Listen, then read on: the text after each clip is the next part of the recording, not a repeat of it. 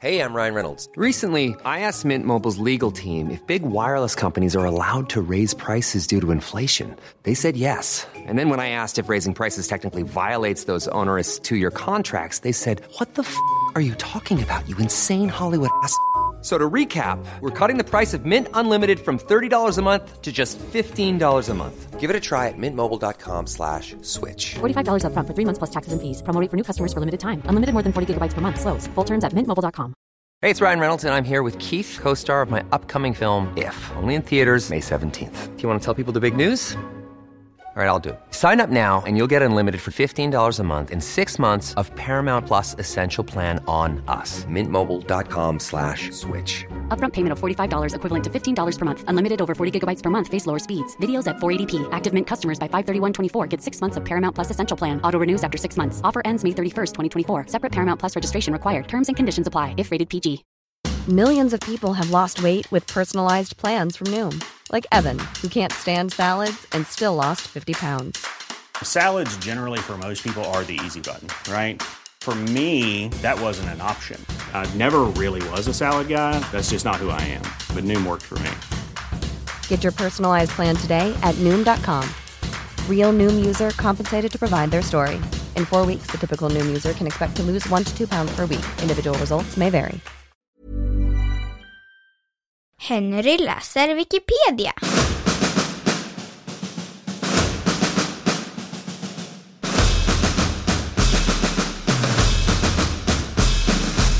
Watergate-affären.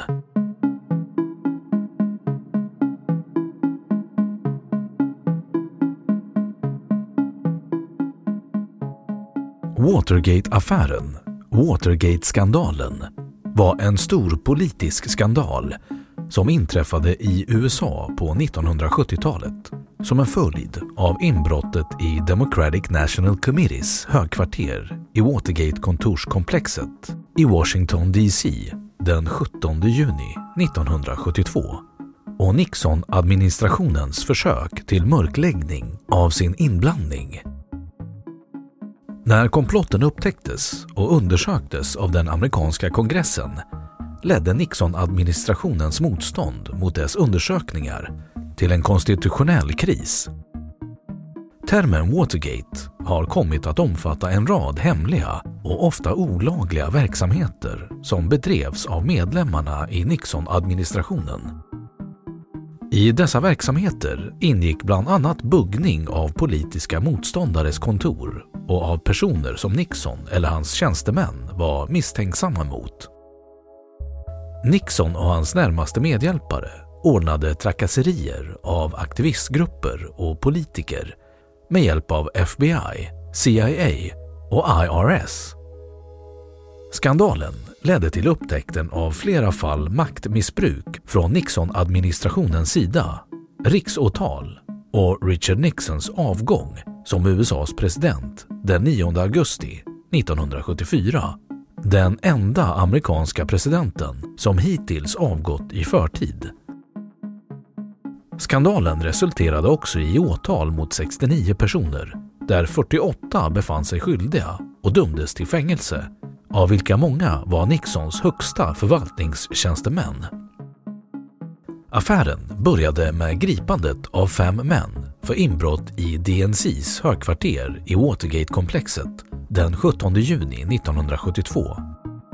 FBI kopplade inbrottstjuvarnas kontanter till en slaskfond som används av Kommittén för omval av presidenten, CRP, den officiella organisationen för Nixons kampanj. I juli 1973 avslöjade de bevis som anbringats mot presidentens personal, inklusive vittnesmål från tidigare anställda. I en utredning som genomfördes av Senate Watergate Committee att president Nixon hade ett bandinspelningssystem i sitt kontor och att han hade spelat in många konversationer. Efter en utdragen serie av bittra domstolsstrider fastslog den amerikanska högsta domstolen enhälligt att presidenten var tvungen att lämna över banden till regeringsutredare, vilket han så småningom gjorde. Inspelningar från dessa band avslöjade att presidenten hade försökt dölja de tvivelaktiga förehavanden som hade ägt rum efter inbrottet. Då Nixon stod inför ett nästan säkert riksrättsåtal i representanthuset och ett lika säkert åtal av senaten avgick han som president den 9 augusti 1974. Hans efterträdare, Gerald Ford, benådade honom den 8 september 1974.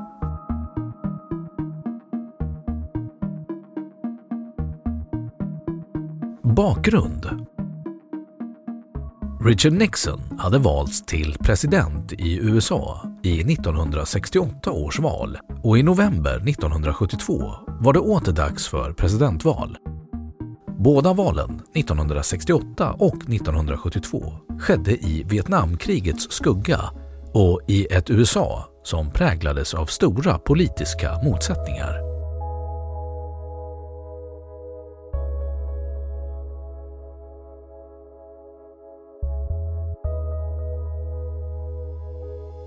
Inbrottet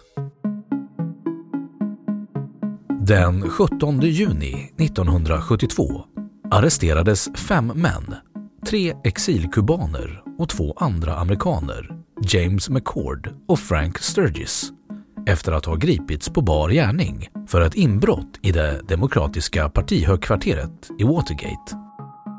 Dessa fem samt två personer i Republikanernas kampanjorganisation, Gordon Liddy och E. Howard Hunt, fälldes i domstol den 15 september 1972. Att få fram information om Republikanernas politiska motståndares avsikter inför valet senare samma år troddes ha varit motivet till inbrottet. En tid senare började hela skandalen nystas upp men det tog en tid innan kopplingarna till Nixon och hans stab stod klar och affären fick därför inte väsentlig inverkan på presidentvalet i USA 1972. Valet vanns av Nixon som i januari 1973 påbörjade en andra mandatperiod som president. Det har i efterhand framkommit att Gordon Liddy redan dagen efter inbrottet kontaktade justitieminister Richard Kleindenst och försökte förmå honom att frige de fem som hade gripits, men att Kleindenst vägrade. Deep Throat Journalisterna Carl Bernstein och Bob Woodward på Washington Post lyckades genom hårt arbete avslöja att Vita huset var inblandat i inbrottet och förmodligen även presidenten själv. Avslöjandet skedde med hjälp av en centralt placerad källa som fick täcknamnet Deep Throat. Identiteten på källan var okänd fram till den 31 maj 2005 då den tidigare FBI-tjänstemannen Mark Felt avslöjade sig som den mytomspunna källan. Den bakomliggande orsaken till hans uppgiftslämnande tros enligt vissa vara att Nixon förbigått honom vid tillsättandet av FBI-chef efter J. Edgar Hoover.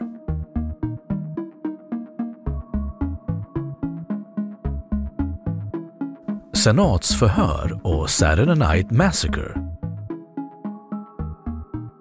under 1973 utvecklades Watergate-affären i flera steg efter mediers avslöjanden om att centralt placerade personer hade arrangerat inbrottet tillsatte USAs senat en särskild kommitté för att granska händelserna. Kommittén verkade 1973 till 74 och höll sina första tv-sända förhör den 17 maj 1973. Men redan den 30 april 1973 hade tre av Nixons rådgivare, H.R. Haldeman, John Ehrlichman och John Dean avgått respektive avskedats för sin kännedom om eller inblandning i affären. Samma dag avgick Richard Kleindenst från sin post som justitieminister. Den nya justitieministern, Elliot Richardson, utsåg den 19 maj 1973 med Nixons goda minne Archibald Cox som särskild Watergate-åklagare med oberoende ställning. Sedan det hade klarlagts att Nixons medarbetare haft kännedom om Watergate-inbrottet kom frågan om Nixons personliga kännedom om inbrotten att bli en viktig fråga i de fortsatta senatsförhören. Den 13 juli 1973 framkom det att det fanns system för automatisk bandinspelning i Vita huset, inklusive ovala rummet, presidentens eget arbetsrum. Efter detta avslöjande begärde åklagaren för Watergate-affären Archibald Cox via ett föreläggande att få ut banden. Med hänvisning till presidentens legala ställning vägrade Nixon att lämna ut banden och beordrade via Elliot Richardson Cox att dra tillbaka sitt föreläggande trots att Nixon själv hade sett till att Cox skulle ha en oberoende ställning. Istället erbjöd Nixon den 19 oktober 1973 en kompromiss som innebar att den demokratiska senatorn John C. Stennis, men enbart han, skulle få lyssna på banden och sedan summera innehållet. När Cox vägrade att gå med på denna kompromiss beordrade Nixon sin justitieminister Richardson att avskeda Cox. Richardson vägrade och avgick istället själv den 20 oktober 1973. Även den biträdande justitieministern William Ruckelshaus vägrade att avskeda Cox och avgick samma dag. Den som stod näst i rang inom justitiedepartementet var Solicitor General, ungefär motsvarande justitiekansler, Robert Bork och även han avsåg att avgå hellre än att avskeda Cox. Richardson och Ruckelshaus rådde honom emellertid att följa presidentens order hellre än att tumma justitiedepartementet på fler chefer. Anledningen till detta var att både Richardson och Rockelshouse i senatsförhör hade försäkrat att de inte skulle ingripa i Watergate-utredningen men att Bork inte hade angivit några sådana löften. Nixon utsåg därför Bork till tillförordnad justitieminister och Archibald Cox avskedades samma dag av Bork, lördagen den 20 oktober 1973. Alla dessa händelser kom att kallas Saturday Night Massacre av medierna.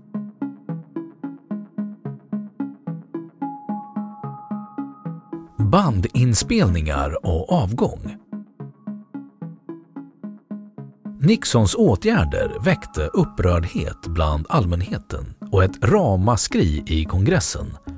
Förslag om att ställa Nixon inför riksrätt väcktes redan dagarna efter avskedandet av Cox och flera av Nixons republikanska partikamrater tog avstånd från honom. Nixon tvingades därför att gå med på att redan den 1 november 1973 tillsätta en ny särskild Watergate-åklagare, Leon Jaworski. Nixon vägrade fortsatt att lämna ut själva banden men lämnade ut utskrifter av delar av banden. Dessa utskrifter hade redigerats, bland annat genom att Nixons flitiga användning av svordomar och annat grovt språk hade plockats bort. Dessutom visade det sig att ett viktigt avsnitt på ett band hade raderats. Watergate-åklagaren Jaworski krävde därför i likhet med sin företrädare Cox tillgång till banden och utfärdade även han ett föreläggande. Utvecklingen efter avskedandet av Cox gjorde det omöjligt för Nixon att avskeda även Jaworski och istället överklagade Vita huset föreläggandet i domstol. På grund av ärendets tydliga konstitutionella natur begärde Watergate-åklagaren att USAs högsta domstol skulle ta ärendet direkt istället för att det först skulle gå via lägre domstolar och detta beviljades. Högsta domstolen beslutade i sin dom den 24 juli 1974 att presidenten var skyldig att lämna ut de oredigerade banden till åklagaren.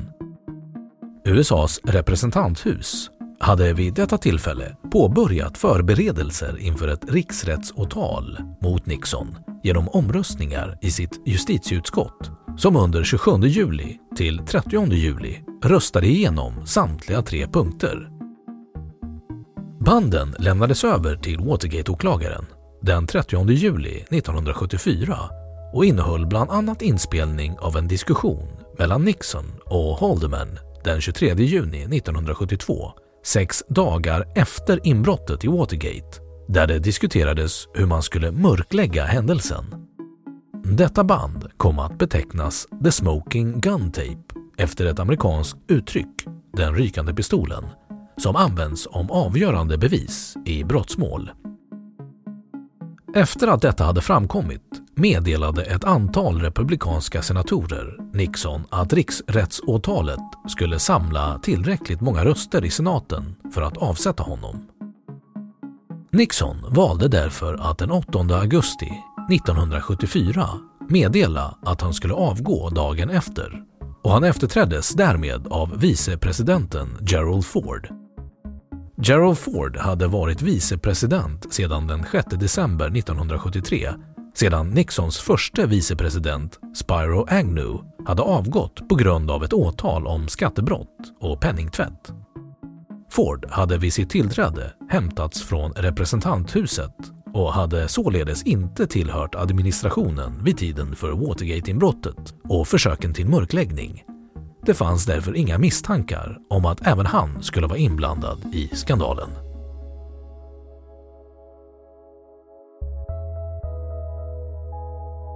Efterdyningar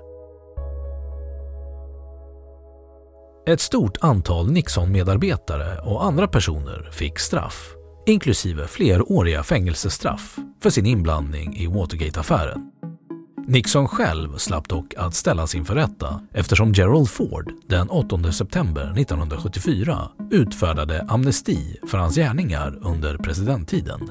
Något som anses ha bidragit till att Ford förlorade presidentvalet 1976. 1978 utfärdade kongressen med Independent Council Act särskilda bestämmelser om oberoende utredare motsvarande Watergate-åklagarna Cox och Jaworski för att undvika att händelser motsvarande Saturday Night Massacre skulle kunna inträffa igen. Watergate-skandalen på film Hela Watergate-skandalen filmatiserades 1976 i form av Alla presidentens män med Dustin Hoffman och Robert Redford i huvudrollerna baserad på Bernsteins och Woodwards bok med samma namn och med manus av William Goldman. Filmen fick en Oscar för bästa manus och Jason Robards fick en Oscar för bästa manliga biroll genom att, enligt David Halberstams bok The Power That Be, i stort sett imitera dåvarande chefredaktören för Washington Post, Benjamin C. Bradley. Titeln är en parafras på Robert Penn Warrens bok Alla kungens män. I Oliver Stones film Nixon har Watergate-skandalen en framträdande plats och även i Ron Howards film Frost Nixon. Filmen Dick, som släpptes 1999, är en satirisk skildring av Watergate-affären i rollerna ser man bland andra Kirsten Dunst, Michelle Williams, Dan Hedaya som Nixon samt Will Ferrell och Bruce McCulloch som Woodward and Bernstein.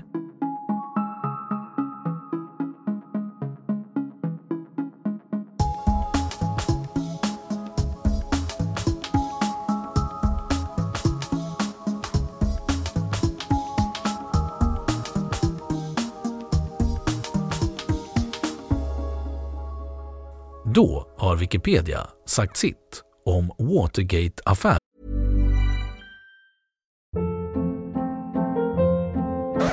Hold up. What was that? Boring. No flavor. That was as bad as those leftovers you ate all week. Kiki Palmer here, and it's time to say hello to something fresh and guilt-free. Hello Fresh. Jazz up dinner with pecan-crusted chicken or garlic butter shrimp scampi. Now that's music to my mouth. Hello Fresh. Let's get this dinner party started. Discover all the delicious possibilities at hellofresh.com.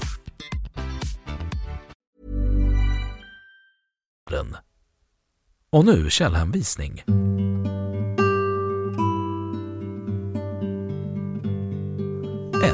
A burglary turns into a constitutional crisis. På engelska CNN den 16 juni 2004. 2. Bill Marsh den 30 oktober 2005. Ideas and Trends When Criminal Charges Reach the White House. På engelska New York Times läst 30 september 2014. 3. Dickinson William B. Mercer Cross, Barry Polsky 1973 på engelska, Watergate.